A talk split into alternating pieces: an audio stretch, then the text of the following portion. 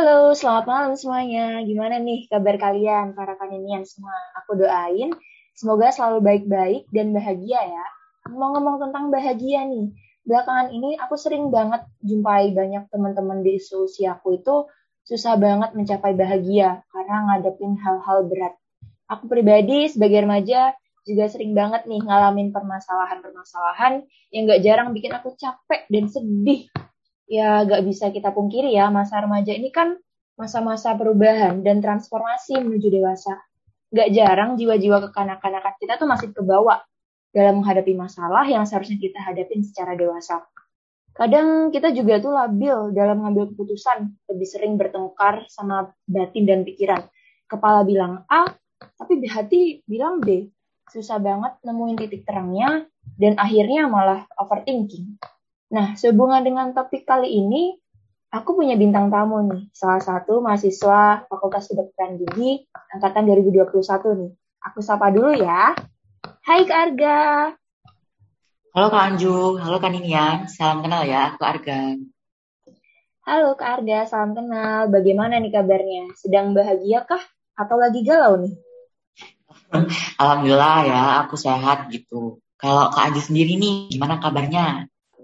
Alhamdulillah aku sehat dan bugar nih walaupun kemarin sempat galau dan sedih mikirin tugas-tugas kuliah. Wah pas banget dong ya ini kalau aku denger-denger nih tadi kayaknya mau ngobrolin tentang masalah remaja ya. Betul banget nih kak, kita lagi mau ngomongin masalah menjadi remaja. Nah sekalian aku tanya deh, menurut Kak Arga sendiri perihal apa sih yang sulit selama kita menjadi remaja? Uh, beberapa hari yang lalu aku sempat tanya-tanya ke temen-temenku gitu ya. Uh, sebenarnya apa sih hal paling sulit yang mereka rasakan selama menjadi remaja?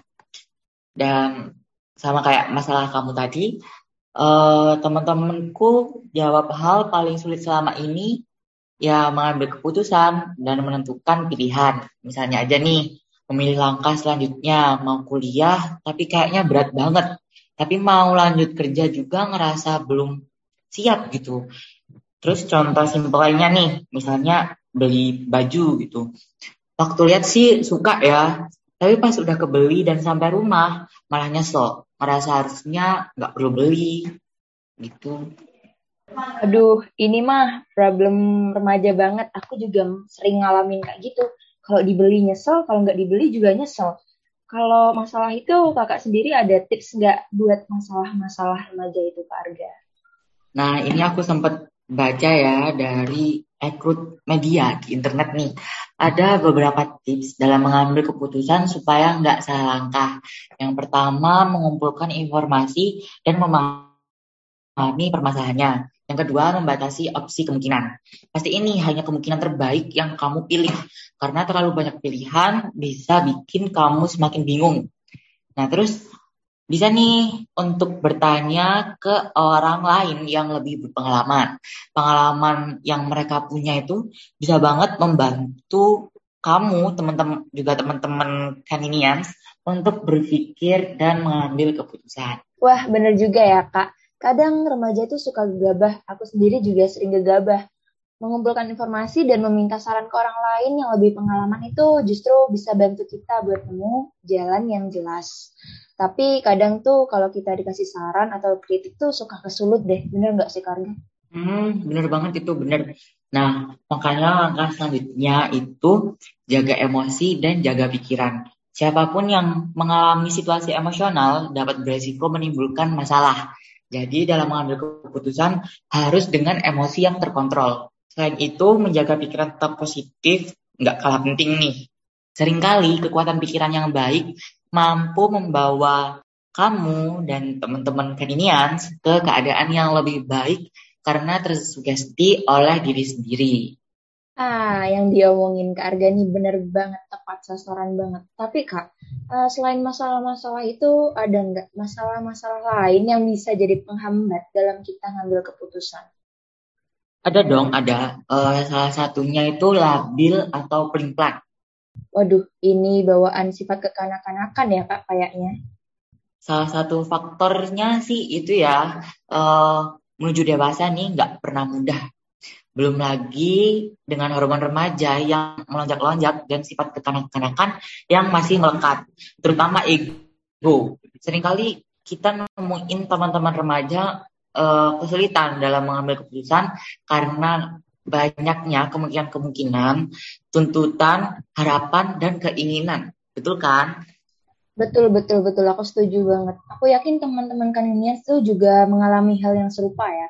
Lalu apa nih yang terjadi pada masa apa ini terjadi hanya pada masa remaja aja? Tuntutan dan keinginan itu kan bisa terjadi di segala umur ya kak? Mm-mm. Nggak, eh, nggak cuma di remaja aja sih, bahkan saat dewasa nanti sifat labil juga nggak jarang muncul. Tapi perlu diketahui bahwa kelabilan itu uh, membuat kita sulit mengambil keputusan. Parahnya bisa membuat kita dicap sebagai orang yang tidak teguh pendirian dan tidak memiliki prinsip.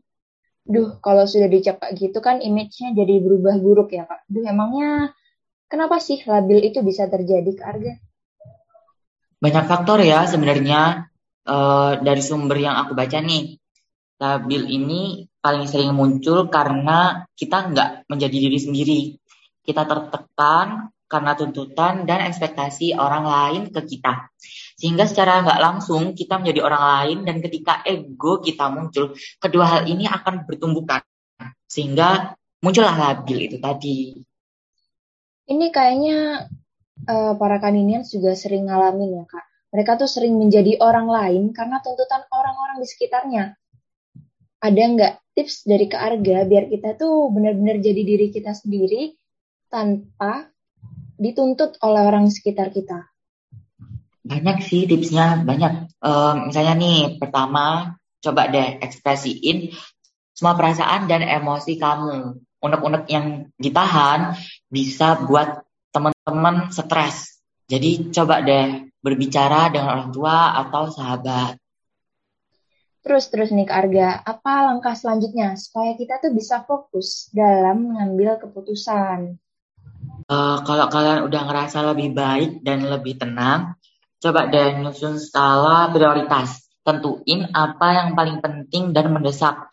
Urutin sesuai prioritasnya. Hal ini bisa membantu teman-teman kaninians untuk melihat mana yang harus didahulukan sehingga waktu yang ada bisa dimanfaatkan semaksimal mungkin. Setelah semua itu, teman-teman bisa nih mengambil keputusan. Nah, setuju nih, bagus banget tips dari Kak Arga. Memang benar sih, aku pribadi kalau lagi emosi, pilihannya tuh lebih condong ke sisi yang salah ya. Tenang.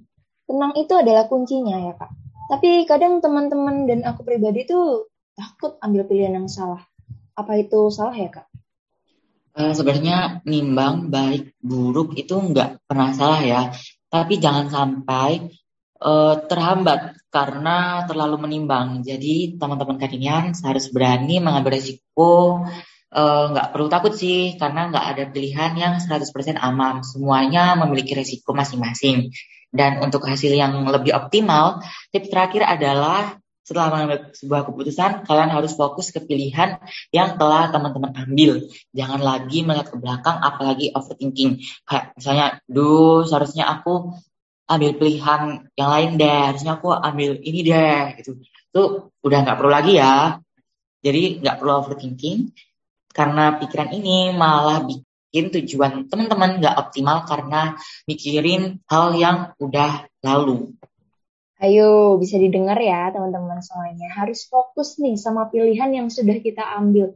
Jangan mau overthinking karena mikirin hal-hal yang udah lalu. Betul banget Kak Anju. Jadi permasalahan-permasalahan itu masih beberapa ke, beberapa bagian kecil aja sih, banyak banget permasalahan yang dihadapin sebagai remaja. Aku mau tanya lagi nih, memangnya yang paling sering dilalui selama masa remaja itu apa sih Kak? Um, masih berkaitan sama yang sebelumnya ya ini. Aku tanya nih lagi ke teman-teman, kira-kira masalah apa ya yang sering banget teman-teman lalui gitu sebagai remaja. Nah, mereka nih jawab uh, yang pasti nih berdebat sama orang tua, bertengkar gitu. Yang ternyata karena perbedaan pendapat. Nah, perbedaan pendapat ini sering muncul ketika teman-teman dan orang tua berdiskusi untuk membuat keputusan. Waduh, kayaknya nih ke Arga nyindir aku sama teman-teman Karinians nih pasti. Uh, kan ini emang permasalahan masa remaja ya. Namanya manusia ya sering banget berbeda pendapat. Betul-betul nih. Kalau dari Arga sendiri nih, apa ada jalan buat menyelesaikan atau setidaknya itu mengurangi ini permasalahan dari perbedaan pendapat Uh, kalau yang aku baca ya nih dari internet nih, dari IDN Times, hal yang dapat kita lakukan sebagai remaja dalam mencegah dan menanggulangi terjadinya konflik orang tua dan remaja, eh, salah satunya tuh dengan mengurangi ego. Kita tuh selalu kayak merasa ego uh, menganggap kita yang paling benar gitu kan. Nah, karena di hadapan orang tua, kita tuh cuma anak yang selalu butuh bimbingan orang tua. Uh, jadi perlu nih mengurangi ego di hadapan orang tua. Kemudian bisa nih teman-teman merenungkan apa benar ya orang tua yang salah atau malah sebaliknya kita yang salah. Nah kan jadi kita bisa mikir nih emangnya orang tua kita yang salah kan kita juga bisa salah gitu. Uh, selain itu pastiin kalau berkomunikasi dengan orang tua selalu dengan kepala dingin. Jadi uh, bisa terhindar nih dari emosi yang dapat memunculkan konflik. Benar-benar. Tapi kak, kadang teman-teman remaja itu sering banget perang dingin dengan orang tuanya. Apa emang karena ego kita yang tinggi? Apa karena apa ya kak? Uh, bisa jadi ya teman-teman. Jadi tips yang terakhir ini jangan gengsi untuk meminta maaf terlebih dahulu. Nah, kadang meskipun kita nggak salah nih, tapi permintaan maaf dari anak tuh dapat membuat hati orang tua luluh gitu. Hmm, bener-bener dicatat ya teman-teman. Kayaknya kita memang banyak salah ke orang tua nih. Harus banget minta maaf. Ngomong-ngomong soal konflik, sebenarnya uh, apa ada dampak atau faktor yang secara langsung terserap dan dialami sama remaja sih kak? Ada dong, ada banget. Nah, yang sering kita lakuin nih kalau malam biasanya sampai begadang gitu. Wah, kayaknya overthinking ya kak? Uh, eh, 100 nih buat kak Anju. Bener banget ya, overthinking sehubungan dengan konflik tadi. Teman-teman pasti sering banget ngalamin yang namanya overthinking. Biasanya kalau menghadapi suatu masalah, teman-teman mikirnya secara berlebihan. Pemikiran berlebih ini selalu mengarah pada takut dimarahin, takut gagal, takut diabaikan, dan ketakutan-ketakutan yang lain deh. Nah, makanya hal eh, hal-hal yang seperti ini tuh harusnya dihindari ya. Karena malah nih ada beberapa remaja yang overthinking lebih dulu gitu. Padahal masalahnya nggak muncul. Waduh, Kak Arga nih tahu banget ya udah kayak dukun aja nih sudah tahu permasalahan remaja. Iya dong, soalnya kan uh, aku juga remaja ya, jadi pasti tahu banget gitu. Gimana sih rasanya jadi remaja? Berarti overthinking ini juga masuk nih ke penghambat dalam mengambil keputusan juga nggak sih kak? Soalnya kan kita bisa mikir-mikir yang buruk-buruknya terus nih, padahal belum dihadepin, bener nggak sih Karga? Iya bener, bener banget tuh. Uh, Hal ini nih berpengaruh banget dalam jalan pikiran kita. Jadinya menghambat dan mengacaukan pengambilan keputusan. Teman-teman jadi cenderung menghindari segala bentuk aktivitas yang bisa menyebabkan ketakutan itu muncul. Malah jadi overthinking 24 per 7. Keputusan yang seharusnya diambil malah tertunda atau bahkan uh, hingga melewatkan kesempatan. Iya kak, bener sedikit sharing ya. Aku dua hari yang lalu tuh sempat ngalamin overthinking sumpah agak galau gitu. Waktu yang sebenarnya bisa aku gunain buat ngerjain tugas, malah kacau karena capek mikirin hal-hal yang nggak penting dan mikirin hal-hal terlalu berlebihan. Ada nggak tips buat kita ngadepin masalah remaja yang satu ini? Uh, mungkin gimana ya kan manusia punya akal dan pikiran ya. Jadi overthinking kok itu nggak bisa gitu 100% dihilangkan.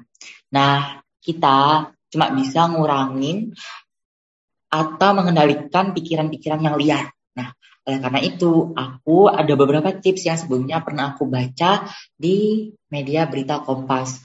Langkah awal yang perlu kita lakuin nih, menyadari bahwa kita berpikir terlalu banyak ketika kita memikirkan sebuah peristiwa di pikiran atau mengkhawatirkan hal yang sama secara terus-menerus, akui bahwa itu adalah pikiran yang tidak produktif.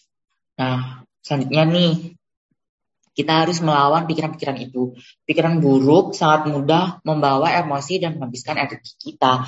Sehingga kita perlu melawannya dan fokus pada penyelesaian masalah, bukan hanyut dalam pikiran-pikiran negatif. Mungkin itu juga bisa jadi alasan kenapa kita sering galau ya kak. Overthinking itu kan mudah banget menghanyutkan emosi dan pikiran kita. Tapi apa ada hal yang bisa kita lakuin nggak untuk mendistraksi supaya kita tuh nggak fokus mikirin hal-hal yang negatif yang bikin kita overthinking terus? Ada banyak banget ya malahan, ada banyak banget hal gitu. Selain menyadari dan melawan overthinking tadi, teman-teman kaninian sini termasuk Kak Anju juga nih uh, bisa mencari pengalihan. Kenapa gitu? Karena overthinking yang biasanya teman-teman alamin itu sering kali muncul saat teman-teman sedang nggak ada aktivitas produktif. Jadi cari nih aktivitas yang disukai. Bisa seperti belajar memasak nih, belajar saya baru gitu kan. Bisa juga ikut kelas yoga, zumba, itu bisa. Terus mencoba hobi baru nih, Misalnya hobi menanam tanaman hias kayak mama aku gitu kan. Kemudian uh, saat pikiran-pikiran ini tiba-tiba muncul dan terbebani, jadi kayak tiba-tiba overthink gitu. Coba deh tutup mata dan ambil nafas panjang dan dalam. Walaupun kedengaran sepele ya ini, tapi cara ini cukup efektif dalam merelaksasikan pikiran. Luar biasa banget nih tips dan trik dari Kak Arga nih. Semuanya tuh benar-benar tepat sasaran dan aku yakin para kaniniers tuh juga butuh banget. Jangan lupa, lakuin tuh tipsnya. Tutup mata, ambil nafas panjang, itu bisa benar-benar merelaksasi pikiran kita. Jadi remaja, jadi itu untuk menjadi remaja itu nggak pernah mudah ya kak. Banyak masalah yang perlu kita hadapi dan kita selesaikan secara tenang dan matang. Oleh karenanya, kita tuh harus bisa mengenali diri kita sendiri dan ngambil berbagai tindakan tuh supaya jadi bisa lebih baik dan lebih baik lagi. Bener banget Kak Anju. Makasih ya udah disumpulin. Aduh, aku nih yang terima kasih banget sama Kak Arga sudah mau menyempatkan waktunya buat hadir dan sharing sama teman-teman kaninian semua. Jadi untuk malam ini aku rasa udah cukup dulu ya teman-teman. Takut nanti makin larut malam, makin overthinking nih kalian. Jadi mungkin ke Arga ada kata-kata nggak buat kalian semua nih? Ya pokoknya nih ya teman-teman kalian tuh udah nggak perlu banget overthinking yang sampai banget-banget gitu. Udah nggak perlu soalnya bagaimanapun pilihan kita dalam kehidupan tidak ada yang benar-benar 100% aman. Jadi hadapin aja resikonya dan fokus kepada tujuan kalian saat ini. Betul nih, ayo kurang-kurangin overthinkingnya, lakuin hal-hal yang positif, jadi biar pikiran kita tuh jauh lebih enjoy ngejalaninnya. Jadi, terima kasih ya sudah mau mendengarkan dan bertahan sampai di sini. Aku harap kita semua tuh bisa terus berusaha dan mampu meraih aktualisasi diri. Oke, jadi aku tutup ya. Selamat malam semuanya. See you on the next episode. Bye-bye. Dadah Kak Arja. Dadah Kak Anju.